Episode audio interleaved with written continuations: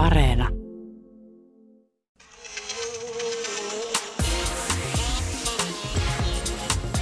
Ylepuhe keskiviikkoisin kello yksi ja Yle Areena. Tuija Pehkonen. Yle Puhe. Oikein mukavaa keskiviikkopäivää. Täällä ollaan tuttuun tapaan taas. Ja täällä on hieno miekkonen vieraita, vieraana siis titteleitä olisi vaikka kuinka kolumnistista radioihmiseen mediapersoonastakin sä menisit ja sitten sä oot yrittäjä, kustantaja, TV-esiintyjä, hauskuttaja, ajattelija, hyväntekijä, vaikka mitä. Mutta mennään hei sillä mun mielestä sillä kaikista kauneimmalla, eli kirjailija Juha Vuorinen. Tervetuloa. Kiitos. Oli, olihan muuten hurja, hurja litania.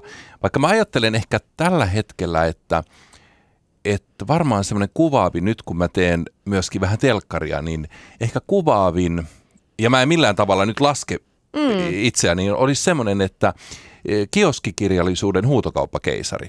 Kioskikirjallisuuden huutokauppakeisari. Mä jotenkin koen, että se on varmaan aika lähellä, aika lähellä sitä, mitä mä tietyllä tavalla toivoisin olevani.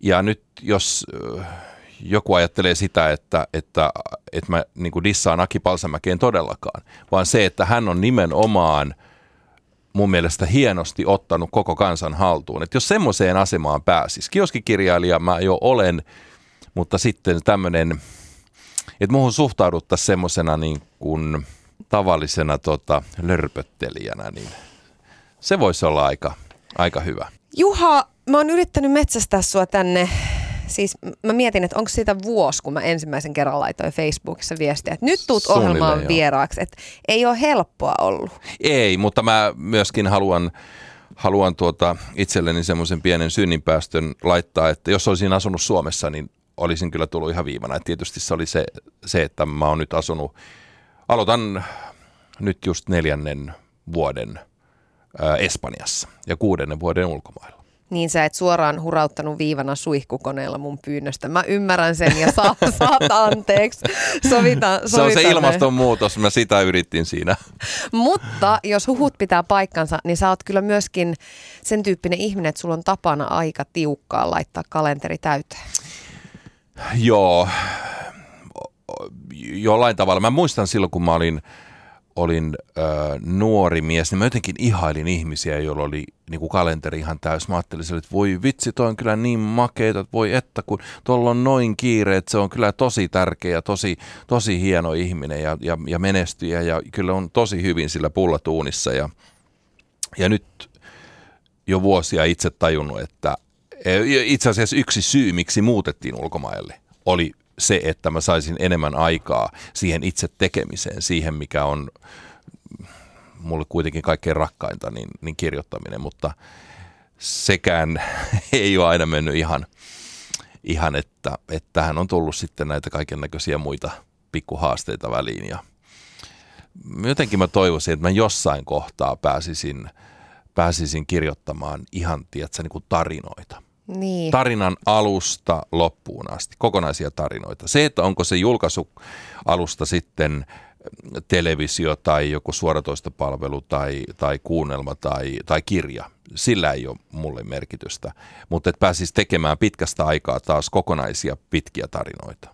Pitään hauskaa kielellä. Suomen kieli on, on, on upea kieli. Mutta se on vaikeaa sanoa, ei kun on niin paljon kivaa tekemistä, niin sitten sitä tarinankerronnan väliin tulee yhtä sun toista joo, joo. pientä kivaa ja isoa kivaa. Kyllä, kyllä, kyllä, kyllä. Ja sitten ei sille nyt mitään voi, voi tota, turhastaan kierrellä ja, ja, tai, tai kieltää, että ää, ei toi ulkomailla lasten kouluttaminen ole myöskään niin kuin maailman halvin, halvin homma, että sitten tässä pitää kyllä ihan niin kuin sitä leipääkin samalla – samalla tota, keräillä. Hei, tota, sä mainitsit ton kiireen ja sen, että miten se monesti meidän ihmisten päässä linkittyy siihen, että, että on jotenkin tärkeä. Mm. Oletko päässyt tuosta ajatusmallista eroon? Olen todellakin, olen todellakin.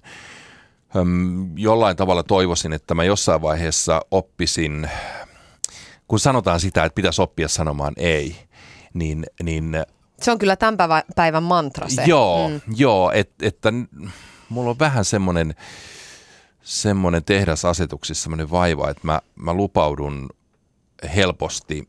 Me, jo, joku tämmöinen, olisiko se kuule tämmöinen tämmöinen miellyttämisen äh, halu.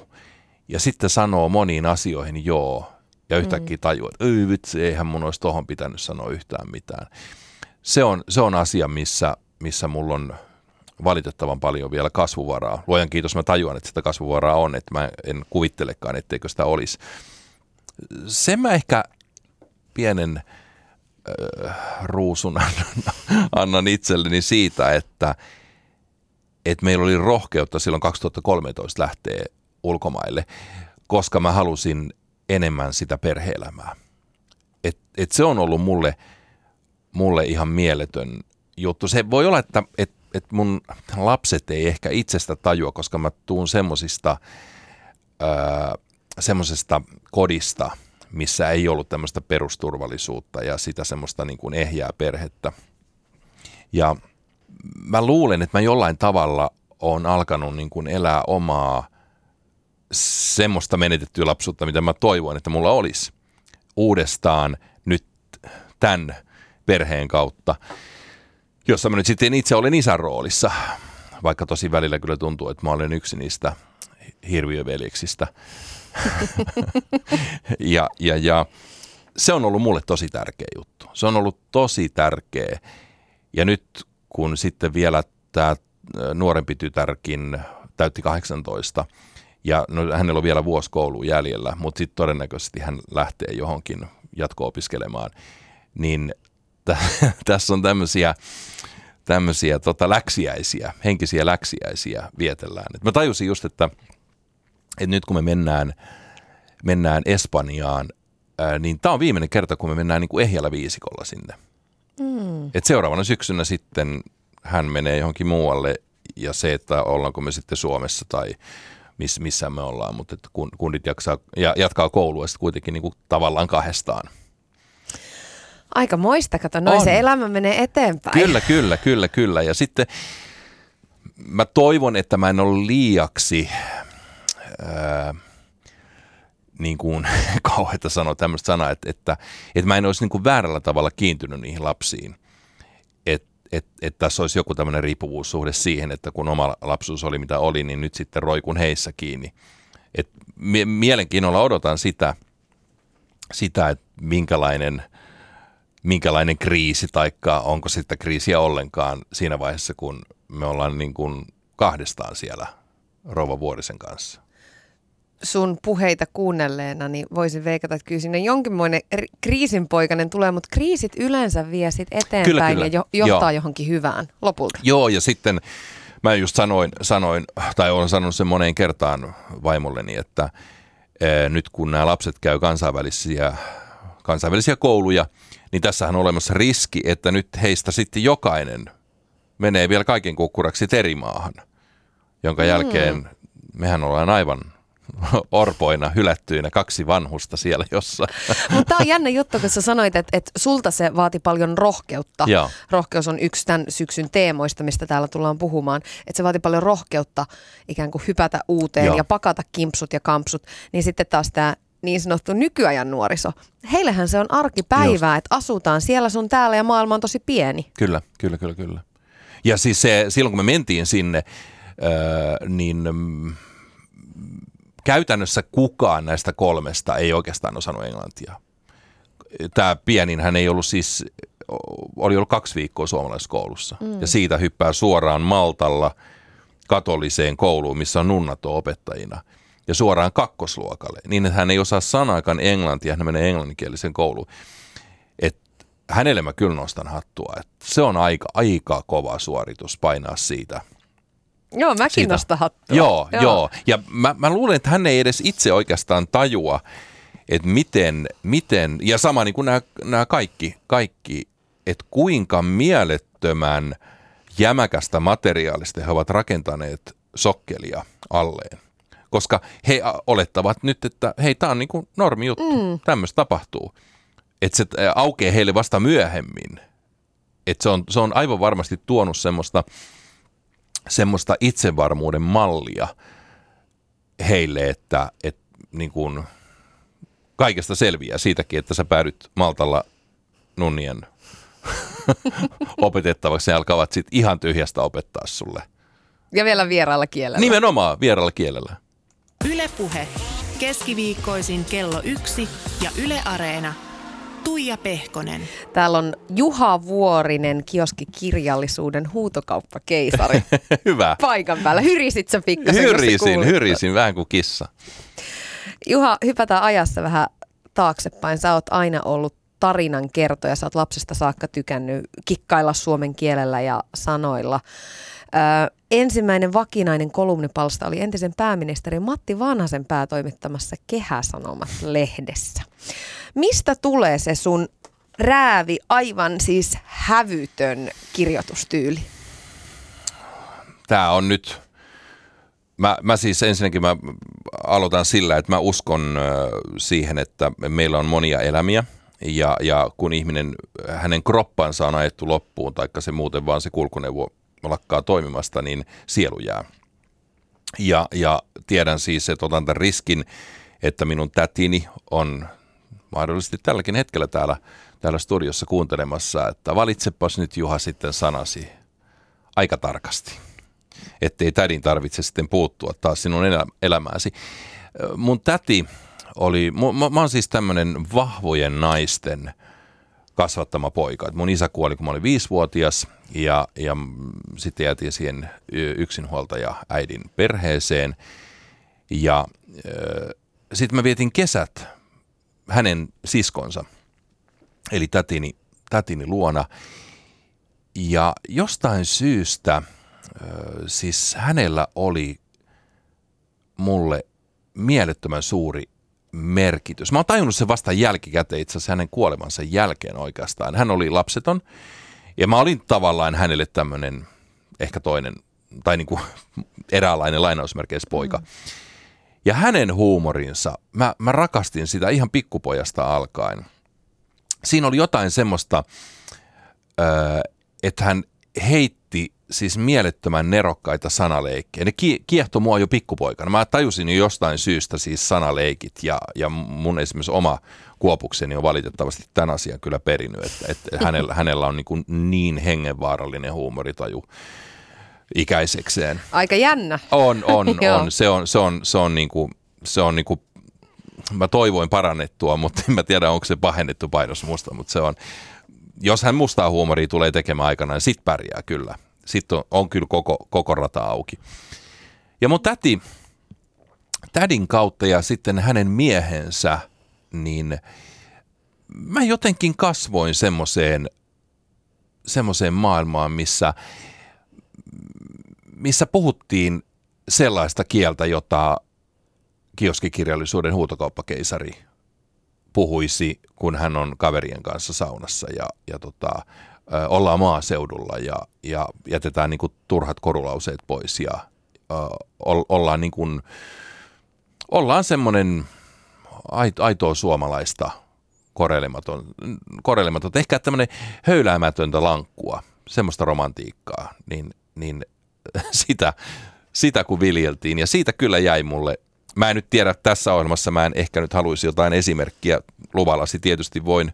Voit. Mä annan luvan sulle nyt No hullutella joo, vähän. jos, totta, jos ajatellaan niin, että mä tulin siis kesälomalle mm, sinne maalle ja sitten siellä oli tämä mun tätini, tätini mies, niin äh, tällaisia heinäseipään tappeja vuolemassa. Ja mä tulin sitten sinne pellon laitaan ja kysyin, että mitä sä oot tekemässä, niin hän vastaa, mä oon siis niin kuin seitsemänvuotias, Joo. että tota, tappia kysyjän perseeseen.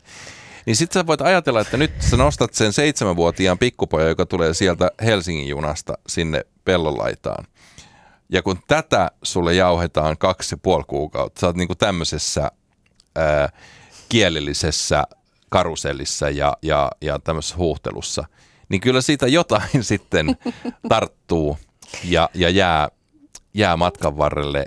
Ja mä oon, mä oon ylpeä, siis mä oon tietyllä tavalla ylpeä kaikesta siitä, siitä mitä mä sieltä ammensin.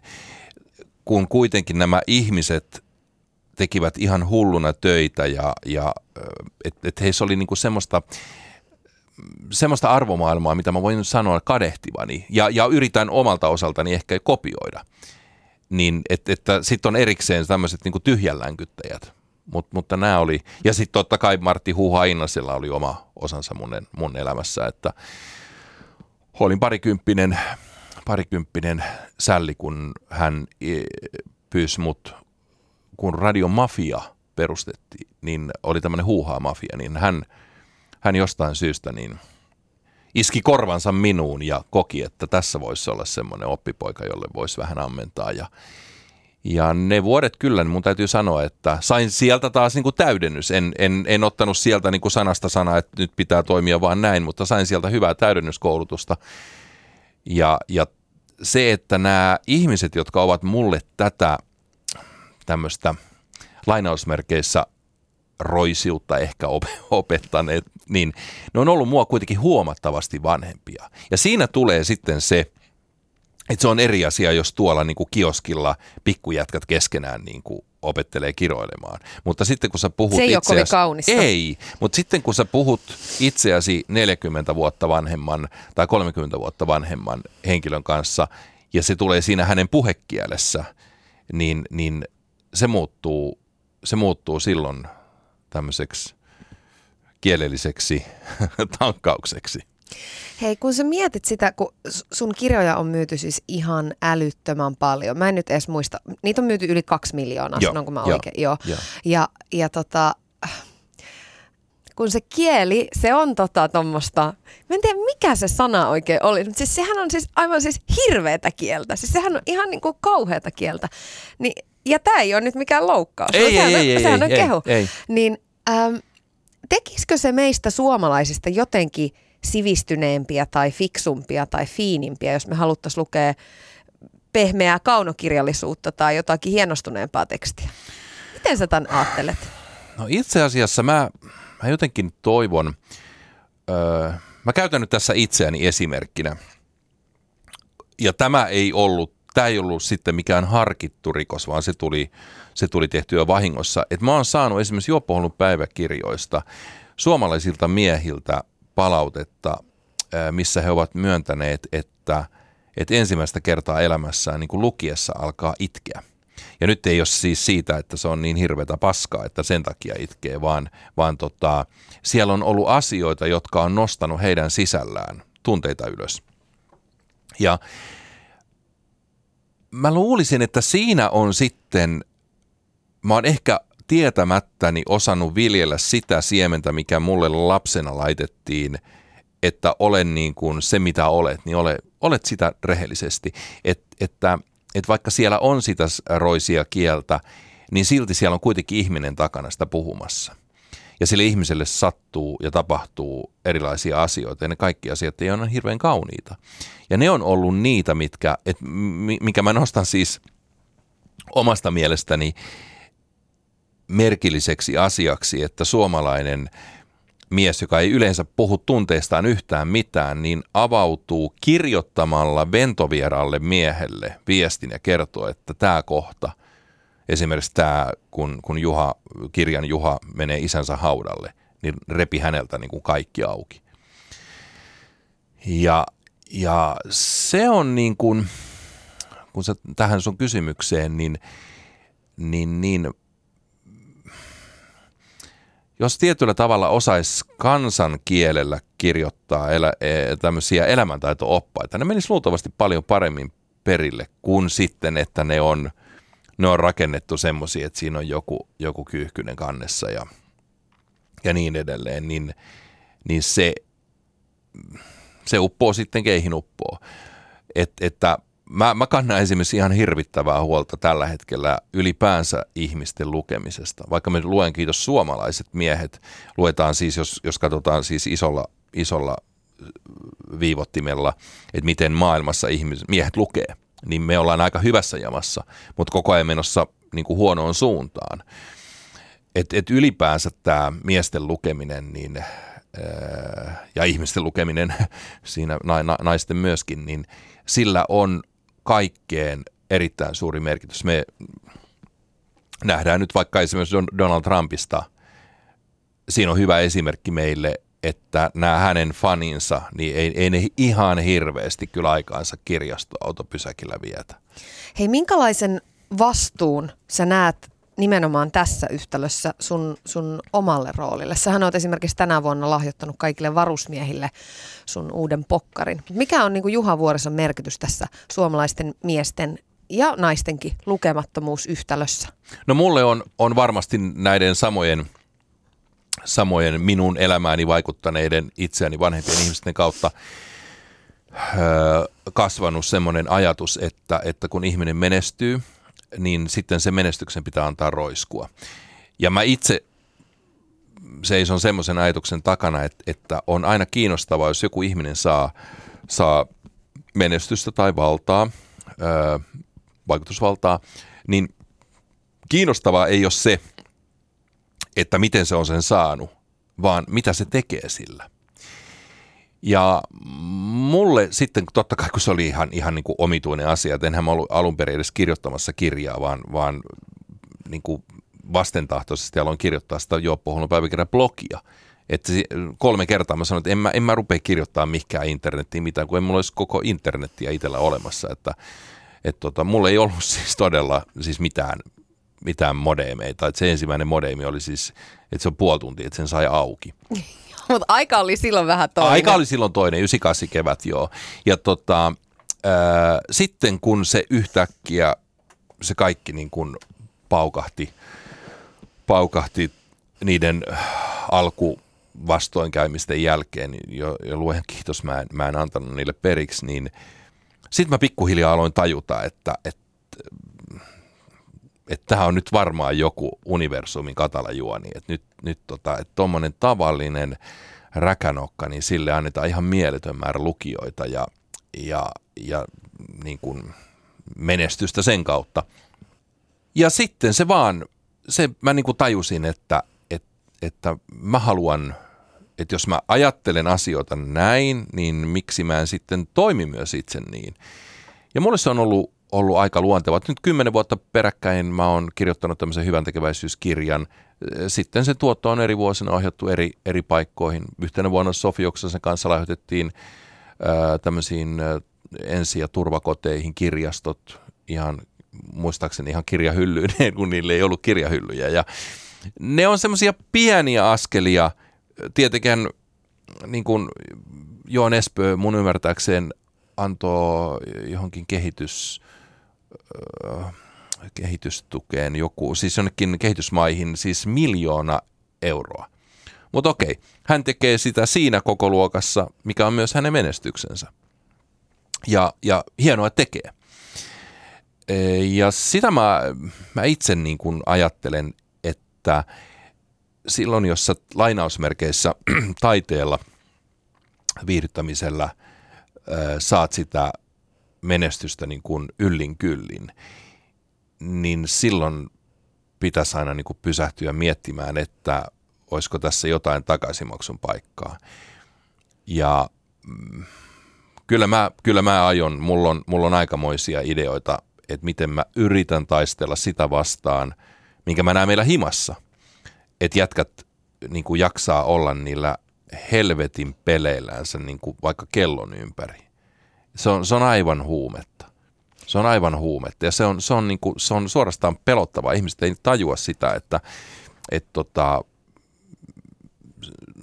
jos saisi yhtä samanlaisella innolla lukemaan, niin sitten oltaisiin niin kuin Joo, sä puhut kyllä ihan totta. Siis mulle tulee mieleen siis kaksivuotias siskon poikani, joka jo hän, siis kaksivuotias, Joo. joka ei oikein niin tajua maailmasta vielä Joo. juuri mistään mitään, niin hänkin huumaantuu näistä kaiken maailman teknisistä härveleistä. Mutta tämä on aika jännä keskustelu. Mulle tulee mieleen Hurmeen Juhan kanssa puhuttiin nimittäin kesällä tästä samaisesta asiasta. Mähän on old school tyttöjä, mm. että et mä ehdottomasti kannatan kirjoja ja mä vielä kannatan niitä perinteisiä. Mm. Musta mä otan jopa lomaa matkalle mukaan ne niin kuin kovakantiset kirjat tai pokkarit, mutta niin, että mä saan itse käännellä ne sivut Joo. siitä ja tuntea sen rapinan Joo. ja mähmätä ne johonkin Joo. jäätelöön siellä. Mutta Hurmeen Juha oli sitä mieltä, että maailma muuttuu ja aika muuttuu ja elämä muuttuu ja kuvallinen ilmaisu on ikään kuin tulossa mm. sen tekstin, joka on paljon hitaampaa ja köykäsempää, niin sen tilalle. Ja se ei haittaa, että et kuvilla me saadaan välitettyä paljon nopeammin ne viestit ja että tähän pitää vaan sopeutua. Joo, siis äh, mä t- tiedän jo nyt siis sen asian, jota mä en edes koe... Äh, mä oon tietyllä tavalla onnellinen, että mä saan elää tätä aikaa, missä näitä tarinoita pitää alkaa tuottaa uudessa muodossa. Siis se, että tarinoitahan halutaan tällä hetkellä varmaan enemmän kuin koskaan. Mutta nyt se pointti on siinä, että mikä on se muoto, missä sä sen tarinan työnnät mm, niin kuin sinne kulutukseen. Mutta se, että sitä, sitä ei pysty kyllä nyt millään oikein niin kuin muuksi muuttamaan, että tämmöinen luettu teksti, kokonaisen tarinan hahmottaminen, edes joku siis tyyliin kuulin tuossa yhdeltä äidinkielen opettajalta, että, että noilla nuorilla kundeilla on esimerkiksi niin kuin vaikeuksia hahmottaa, että ne lukee novellin ja sitten niiltä kysytään, että mitä siinä tapahtuu, niin ne, ne ei pysty niin kuin kertomaan, että mitä siinä novellissa tapahtuu. Eikö ne pysty keskittyä niin pitkään? Nähtävästi, nähtävästi, koska mennään koko ajan jollain Fortnite-pelillä ja, ja tämmöisellä niin kuin, ää, että kaiken pitää tapahtua muutamassa sekunnissa. Se oli, se oli mainio, kun mulla yksi, yksi tota kundi otti yhteyttä ja jotain, siis hän jostain mun kolumnista, kolumnista sitten antoi palautetta ja käytiin tämmöinen lyh- lyhyt sähköpostikirjeenvaihto. Ja mä sanoisin hänelle, että hei, että mä voisin mielelläni lähettää tota sulle, että et kun kerran tuntuu kiinnostavan, niin, niin jotain mun kirjoja, että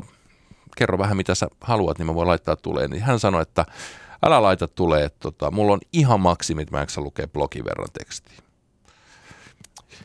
Ja se oli, se oli semmoinen, kun mulla olisi lyöty tikaririntaan. Mä olin, että apua. Oho. Eli, eli puolitoista liuskaa on ihan maksimi. Se ei ole kovin paljon nimittäin. Se ei ole kovin paljon. Se on, se on alle 3000 merkkiä. Siinä on välilyönnit mukana. Niin. Ja hän sanoi sen ihan suoraan, että hän, hän ei todellakaan jaksa lukea kuin sen yhden, yhden niin kuin blogin tai kolumnin verran tekstiä. Ja kyllä mä jollain tavalla – siis mä huomaan esimerkiksi semmoisen, että jos mulla on ollut jotain kirjoituksia, jotka on tuolla verkossa, niin siellä saattaa olla niin, että kun ne rullaa sen katto, että okei, okay, tämä on vaikka 4600 merkkiä, niin ne, ne eivät aloita lainkaan sen lukemista. Mutta sitten jos se on semmoinen 2700, niin sitten ne on niin ton mä jaksan.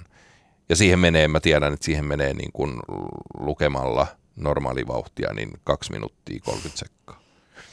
Ja se on, se on semmoista, mikä, mikä on jollain tapaa hälyttävää, varsinkin kun ajatellaan sitten sitä, että, että me ei tällä hetkellä enää välttämättä voida luottaa siihen, jos puhutaan vaikka meille tarjottavista uutisista, mitä me luetaan, että onko niissä niin kuin päätä tai häntää, pitääkö ne mitään siis edes paikkaansa. Suomessa nyt joo, mutta... Jokseenkin. Jokseenkin, jokseenkin. Näin. Joo, mm. kyllä sielläkin on, on niin kuin mausteet on mukana aistittavissa. Niin ei, ei sitä tarvi olla ihmeissään, että valitaan aika erikoisia, erikoisia ihmisiä valtaa ja niin edelleen. Ylepuhe keskiviikkoisin kello yksi ja Yle Areena. Tuija Pehkonen. Juha Vuorinen on täällä vieraana ja Juha, mä soitin sun pitkäaikaiselle ystävälle Jami Kanaselle. Oi. Te tunnette tuolta 30 vuoden Kyllä. takaa suurin piirtein. Mä kyselin Jamilta sun ö, parhaita ja pahimpia puolia. Okei. Okay. Mä oon elämässäni harvoin oikeastaan törmännyt niin sydämelliseen ihmiseen kuin Juha on. Lämmin, hyvin laaja sydän, joka jaksaa kuunnella ja ja osaa löytää myös aikamoisia ratkaisuja ystäviensä ongelmiin, joita totta kai Juhalle hyvänä kuuntelijana myös paljon tarjotaan. Hän on äärimmäisen älykäs kaveri, joka on tuonut tietysti menestyksen media-alalla aika huimaksi. Oikeastaan siinä kaksi sellaista eh, positiota, jotka mä nyt nostaisin ensimmäiseksi. Miten sitten ne Juhan pahimmat puolet? Kaikista meistähän niitä löytyy. Kaikista meistä löytyy, mutta ne on semmoisia puolia, jotka me on Juhan kanssa keskusteltu ja todettu, että ne ei nyt ole niitä huonoja puolia, ne johtuu aika paljon ihmisen kiireistä. Ja mä sanoisin, että Juhan tapa täyttää omaa kalenteriaan ja suhtautua työhön hyvinkin orjallisesti unohtaen ehkä sen oman hyvinvoinnin on ehkä Juhan huonoimpia puolia, että tuntuu, että kalenteri on miehellä vähän turhankin täynnä Luoja kiitos, Juhalla on perhe taustalla hyvin voimakas ja vahva ja aivan fantastisen ihana perhe, joka antaa Juhalle voimaa. Mutta se huono puoli siitä tiukasta kalenterista on onneksi kyllä valvonnassa, että se on asia, josta mä olisin huolissani, jos puolisonsa ei sitä valvoisi. Mutta näin vähän sivusta katsojana joskus sovitaan soittoja puolin ja toisin, ja niitä hänen puoleltaan ei aina kuulu silloin, kun sovittu, niin joskus kalvaa huoli siitä, että onko hän nyt mies ylikiireinen ja muistaako hän rentoutua. Alkoholi tietysti oli jossain kohtaa isokin huolenaihe ja semmoinen ikävämpi asia, mutta se on mennyt, mennyttä elämää taakse jäänyttä. Mutta itse luonteen piirteistä mä en oikeastaan osaa kaivaa mitään huonoa esiin. Sä tuossa mainitsit tämän viinan pirun, sä oot nähnyt Juhan rämpimisen ja sitten myöskin, voisiko sanoa nousun täksi mieheksi, joka hän nyt tänä päivänä on. Niin kerro mulle Jami siitä, että mitä Juhassa on muuttunut.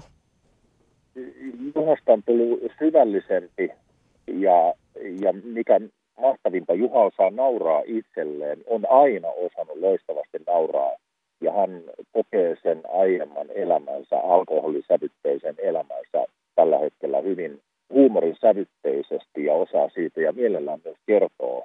Ja vähän sormea nostaa varoittavana esimerkkinä, että älkää hyvät ihmiset sortuko sellaiseen elämään, kuin tehnyt. Mä tulin vähän Juhan kuvioihin 80-luvun lopulla, mitä yhdisti työ ja, ja oli nyt todella paljon tekemisissä, varsinkin alkuvaiheessa. Ja silloin joissain kohtiin se häiritsi hyvinkin paljon Juhan alkoholismi ja se oli valtava taistelu, että hän pääsi siitä eroon ja se on äärimmäisen liikuttavaa. Yksi semmoisista ihmisen pelastusoperaatioista, jossa hän itse oli voimakkaimmassa roolissa, tapahtui. Ja, ja meille Juha Kirjo ja lukijoille se on onnellista, että hän on osannut myös tarinoida ne omat kokemuksensa sieltä alkoholimaailmasta. Ja Juoppoholin päiväkirja sai sieltä puuta alleen ja se julkaistiin. Ja se oli omalta osaltaan auttamassa Juhaa ylös eh, suuresta kuopasta. Totta kai se Rautanen oma tahto siitä selviämisestä oli myös tässä vahvana. Mutta joo, iloinen tarina, tavattoman iloinen tarina se, että hän on päässyt hyvinkin pohjalta ylös. Yle puhe. Siinä kuultiin Juha Vuorinen sun hyvää ystävää Jami Kanasta. Aika, aika moisia tarinoita susta. On, on. Ja kyllä tämä on muuten jännä juttu, että – kyllä no, me ollaan puhuttu vuosien saatossa. Se on jännä juttu, että me niin kuin Jamin kanssa, niin se menee melkein heti aika syvälliseen, mistä me puhutaan. Toki siis nauretaan ihan, ihan väkkäränä, siis ihan hirveille jutuille, mutta, tota, mutta sitten kyllä se usein menee se meidän keskustelu sitten, äh, että mennään aika, aika syviin, syviin juttuihin. Ja musta oli makea, kun hän sanoi tuossa itse asiassa semmoisen asian, joka mulle aukesi vasta vuosia vuosia jälkeen, että mä haluin kirjoittaa sitä juoppohullun päiväkirjaa vuonna 1998 ja itse lopetin alkoholin käytön vasta 2008, eli kymmenen vuotta sitten. Ja hän oli kyllä siinä oikeassa, jos mä nyt sen oikein kuulin tuon kohdan, että mä, mä tietyllä tavalla, mä myöskin kirjoitin itseni raittiiksi. Että kun sä kirjoitat öö, no jollain, jollain tasolla omasta elämästä – niin, niin siinä tulee eri tavalla käsitelleeksi sitä, että mi, missä jamassa se mun elämä on. Mä en sitä missään tapauksessa kiellä, ettenkö mä olisi tiennyt jo silloin kauan kauan sitten, että, että, että alkoholi on mulle aivan, aivan niin kuin väärä aine. Mutta mä elin semmoisessa kummallisessa illuusiossa, että kun oli, kaikki oli toitottanut, joo, että jos ihminen on alkoholisti, niin silloin on semmoinen geeni. Niin se on sitten forever. Sä, sä et ikinä pääse sitä eroon ja, ja, tota, ja, ja se kulkee suvussa ja tekee vaikka mitä ja, ja se on sairaus ja, ja niin edelleen. Ja mä jo siihen aikaan, mä niin kuin mietin, että on tämä nyt jumalauta ihmeellinen sairaus, että, että kun se tulee, niin kun se sairaus tulee päälle silloin, kun sä avaat viinapullon korki ja kaadat viinaa mukiin. Niin että jos on ihmisellä on vaikka, vaikka tota syöpä taikka, taikka joku muu, niin ei se pysty kyllä sitä niin tosta vaan, että hetkinen, tänään mulla ei ole syöpää, mutta huomenna voisi taas ottaa. Ja, ja äh, mä niin kuin ajattelin näin, mutta silti musta ei ollut sitten heti silloin aluksi, aluksi niin kuin miestä tavallaan niin kuin näyttää se toteen, että hei, että mä itse päätän, että, että olenko mä alkoholisti vai en. Ja, ja se mulle on ihan yksi lysti, että mitä, mitä tota, kun mä tiedän, että on ihmisiä, jotka sanoo, että joo, että sä oot kyllä niin kuin alkoholisti, vaikka sä et jois. Niin mä en ole siis koskaan käynyt, muuta kuin siis tutustumiskäynnillä olen käynyt A-kerrossa, mutta, mutta silloin kun mä lopetin, niin mä päätin, että tämä ei enää kuulu millään tavalla mun elämään. Eli ihan samalla tavalla kuin on ollut semmoisia ihmissuhteita, mitkä mä oon tajunnut, että, että meille, meille on pahasta, jos me edes koskaan tavataan. Että ihan oikeasti, kulje sä tota reittiä, mä kuljen tätä reittiä. Ja samalla tavalla mä oon lopettanut siis monia asioita elämässä, niin kun mä oon tajunnut, että nämä on haitallisia mulle. Et mä käytän sitä, sitä vertausta Neo Kakkosen biisistä, että nyt sen näen polku tää ei johda mihinkään. Niin se on ollut mulle siis elämän varrella, öö, ne, on, ne on ollut aina kun niitä on tullut, ei niitä montaa ole ollut, mutta, mutta ne on tuonut mulle siis semmoisen, se on vähän, öö, voisin kuvitella joku tämmöinen, tiedätkö, uskoon tuleminen, semmoinen oivallus, että hei, wow, mä pääsin irti tästä. Ja, ja niitä, on, niitä on ehkä kolme, neljä kertaa tapahtunut mun elämässä.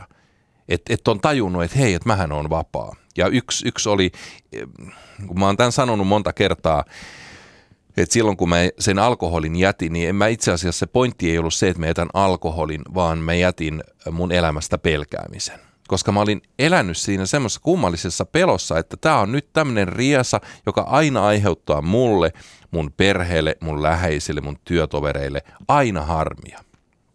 Ja mä olin niin kuin jollain tavalla niin kuin kyllästänyt pääni siitä, että ei kun tämä nyt on, Juha, kun tämä on se sun Tämä on se surristi, mitä sä raahaat. Että tämmöinen geeni sulla nyt on, niin ei muuta kuin tolla mee tarkkuun asti. Ja arkun kansio näkyy olevankin tuolla auki, että kohta sinne pääset.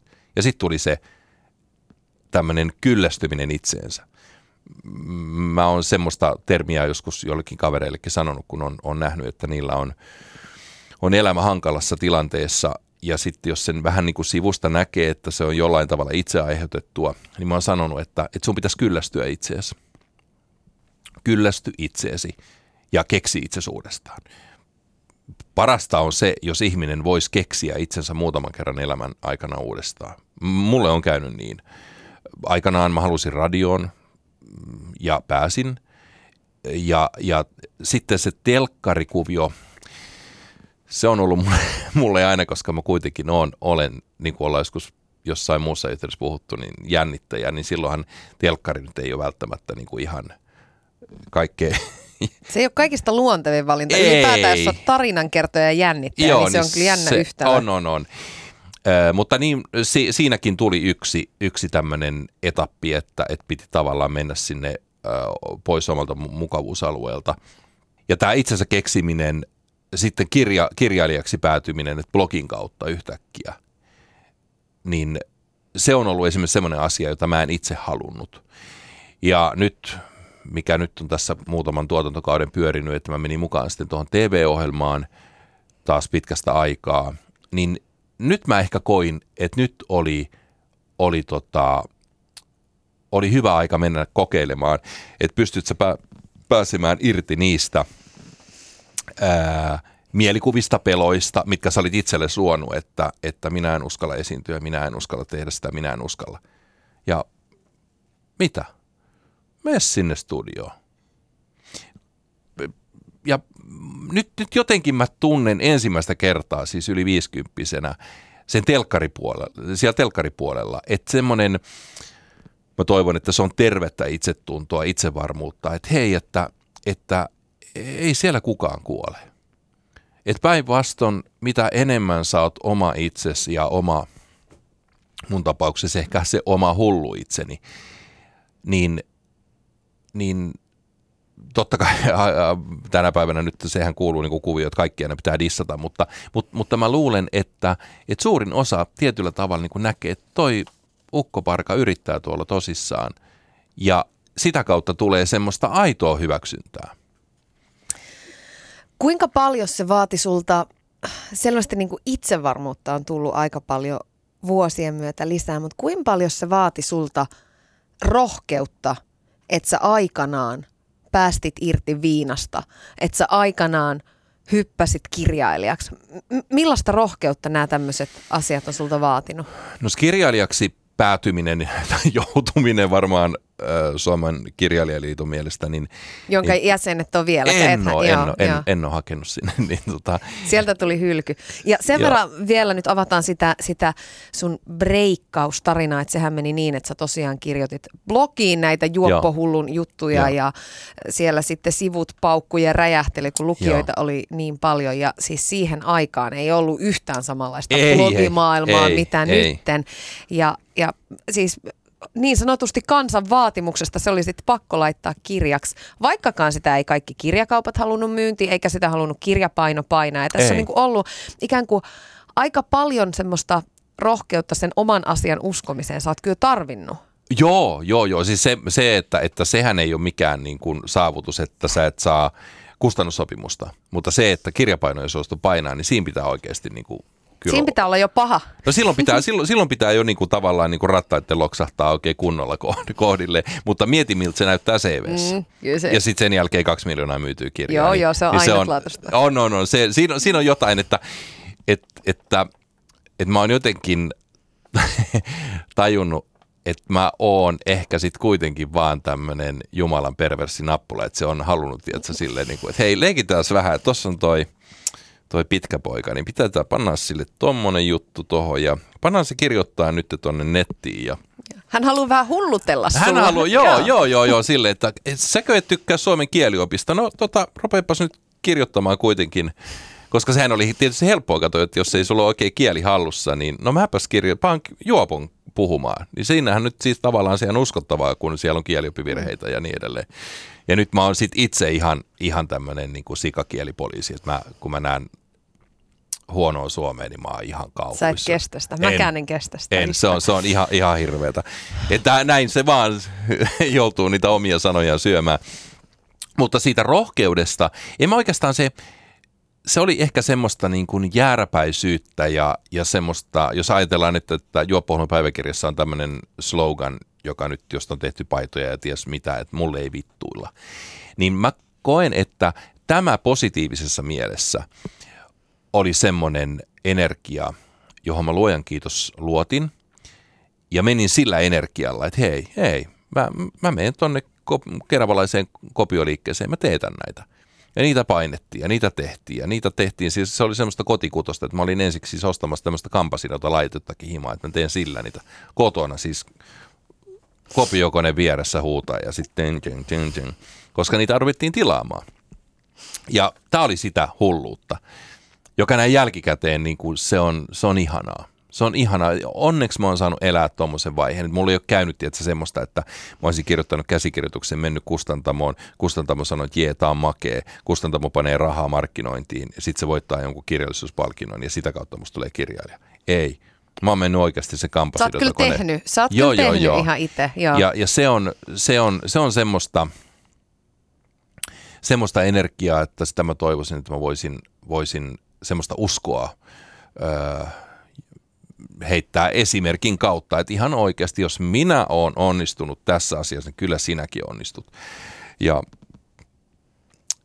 sitten siihen rohkeusjuttuun, niin mä sitten mietin, että, että kumpi siinä on ollut sitten se todellinen energia, joka, joka sen sitten sai aikaiseksi, että oliko se se kyllästyminen – siihen semmoiseen pelkäämiseen ja epävarmuuteen ja sit vai, vai rohkeus, että nyt tämä loppuu.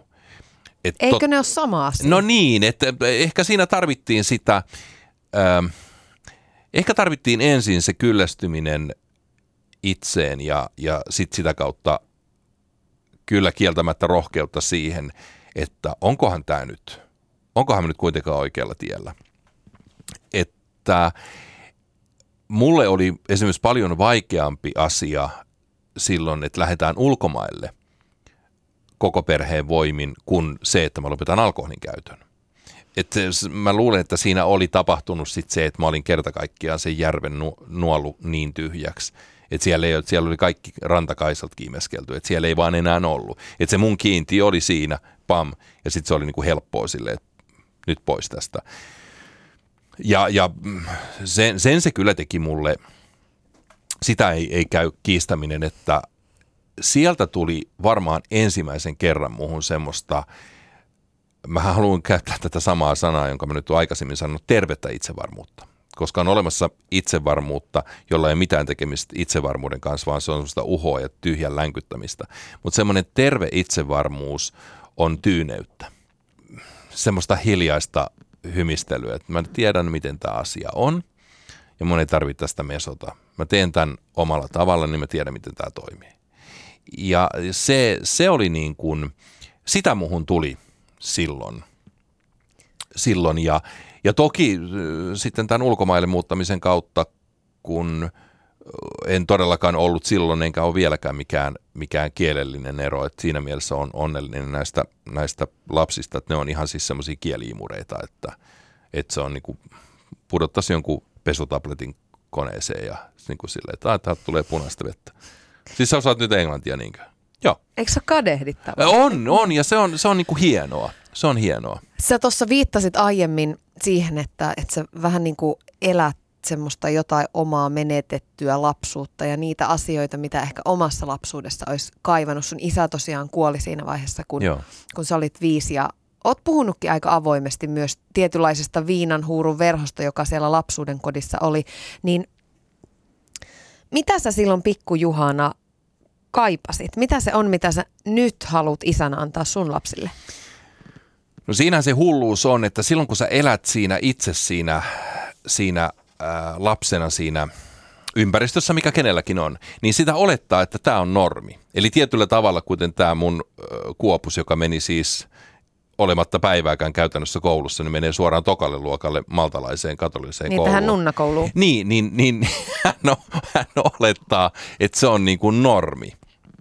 Että tämä on tullut mulle oikeastaan vasta sitten, kun tätä pääsin Tuija-nimisen naisen kanssa aloittamaan niin kuin ekaa kertaa oikein elämän. Niin, niin, Eli sun vaimosi siis. Vaimoni, vaimoni Tuija, joo. Niin, tota, niin sieltä sitten pikkuhiljaa mulle alkoi hahmottua, että hei, että, että olisiko mulle niin kuin varattu semmoista perheelämää, mitä mä niin kuin olen mielessäni ajatellut, että mikä olisi semmoista niin kuin normaalia ja, ja semmoista tavoittelemisen arvosta, joka on hyvin tavallista.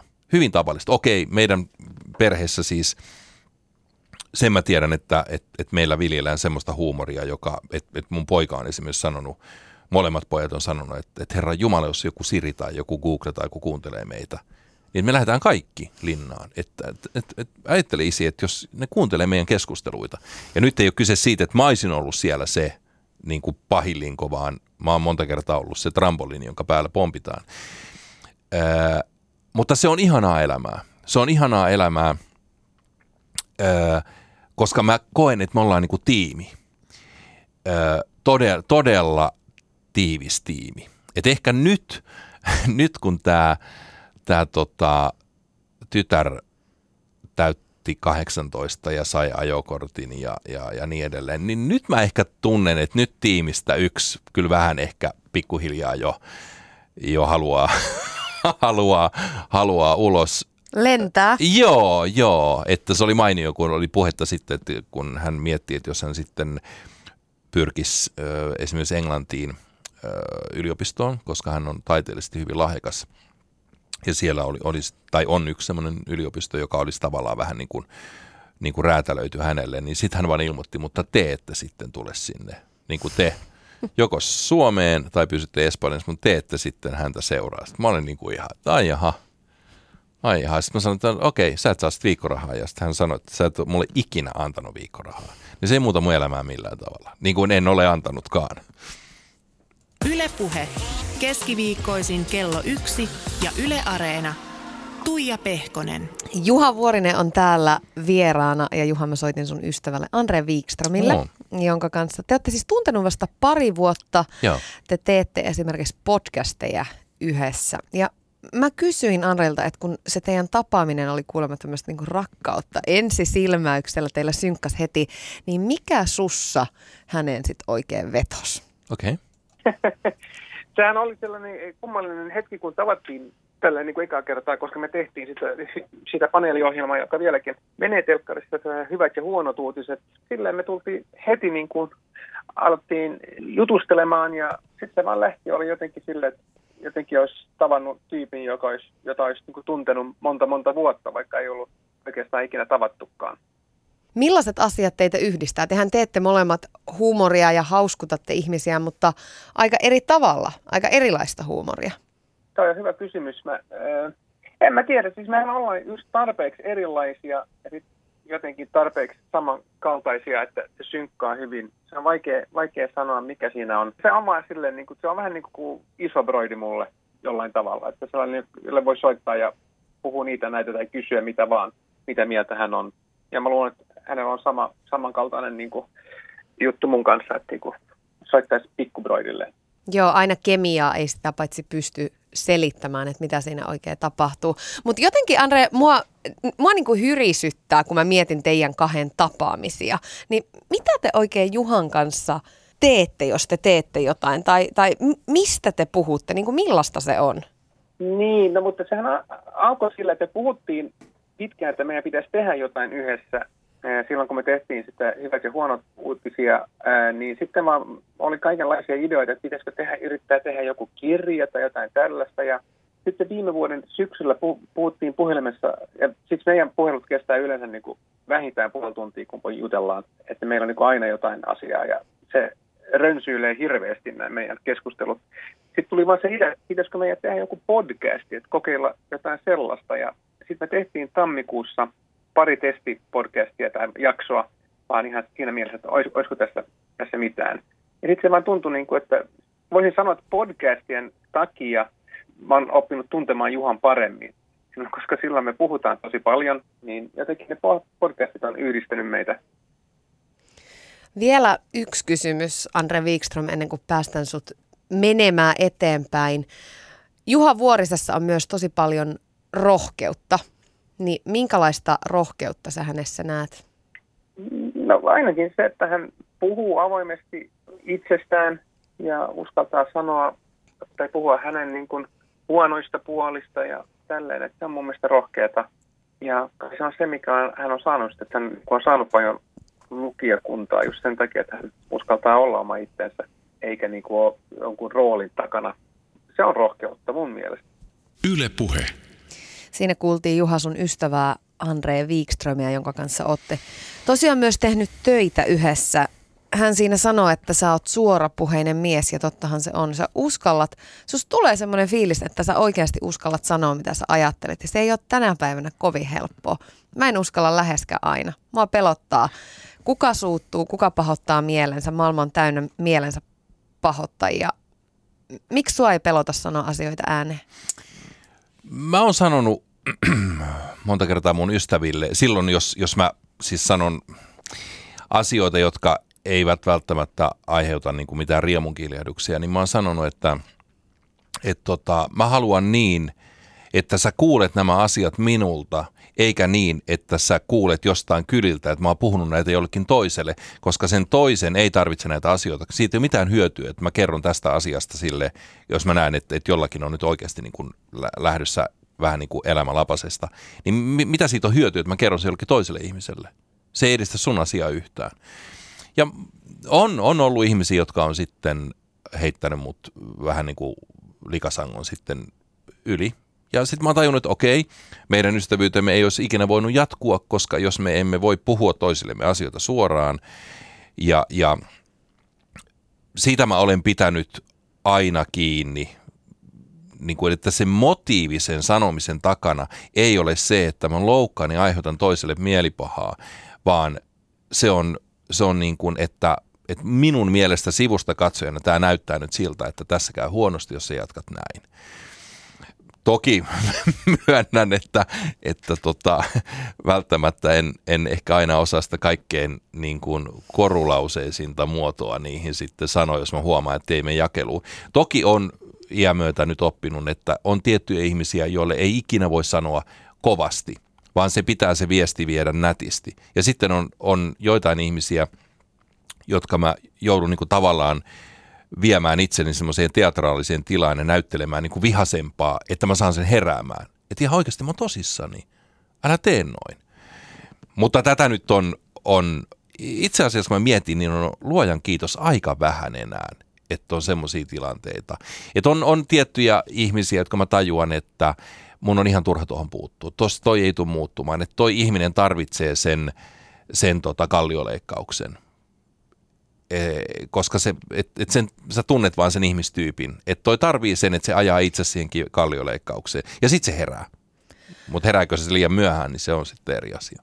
Minkälaisia ihmisiä sä itse arvostat? Minkälaiset ihmiset suhun vetoaa? No rehelliset. Rehelliset ehdottomasti. Mulle on aivan kauhistus, jos, jos joku niin kuin, kusettaa mua tai taikka paljastuu, että puhuu mun selän takana, niin se on, se on mulle joku semmoinen, näin ei saisi olla.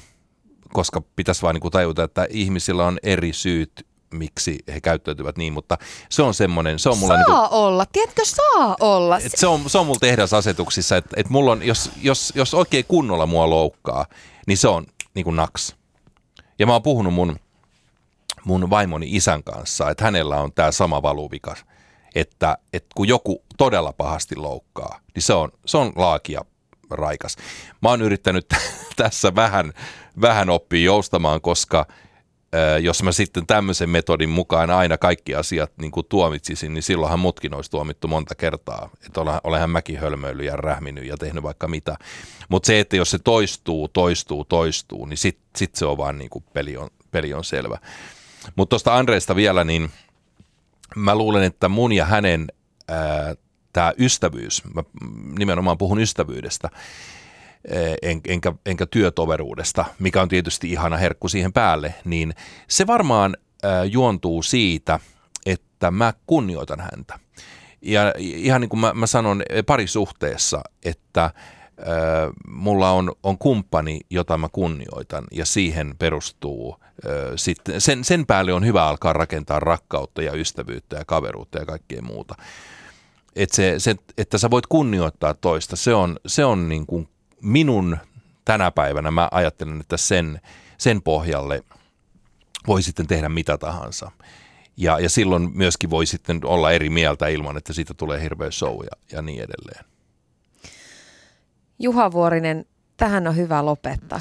Kiitos. Oli ihan mahtavaa saada sut tänne. Mä ottaisin sut toiset, toiseksi ja kolmanneksi tunniksi, mutta tota, sitten mennään kioskikirjallisuuden huutokauppakeisarina seuraavan kerran.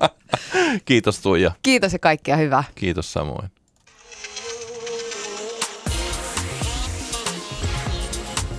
Ylepuhe keskiviikkoisin kello yksi ja Yle Areena.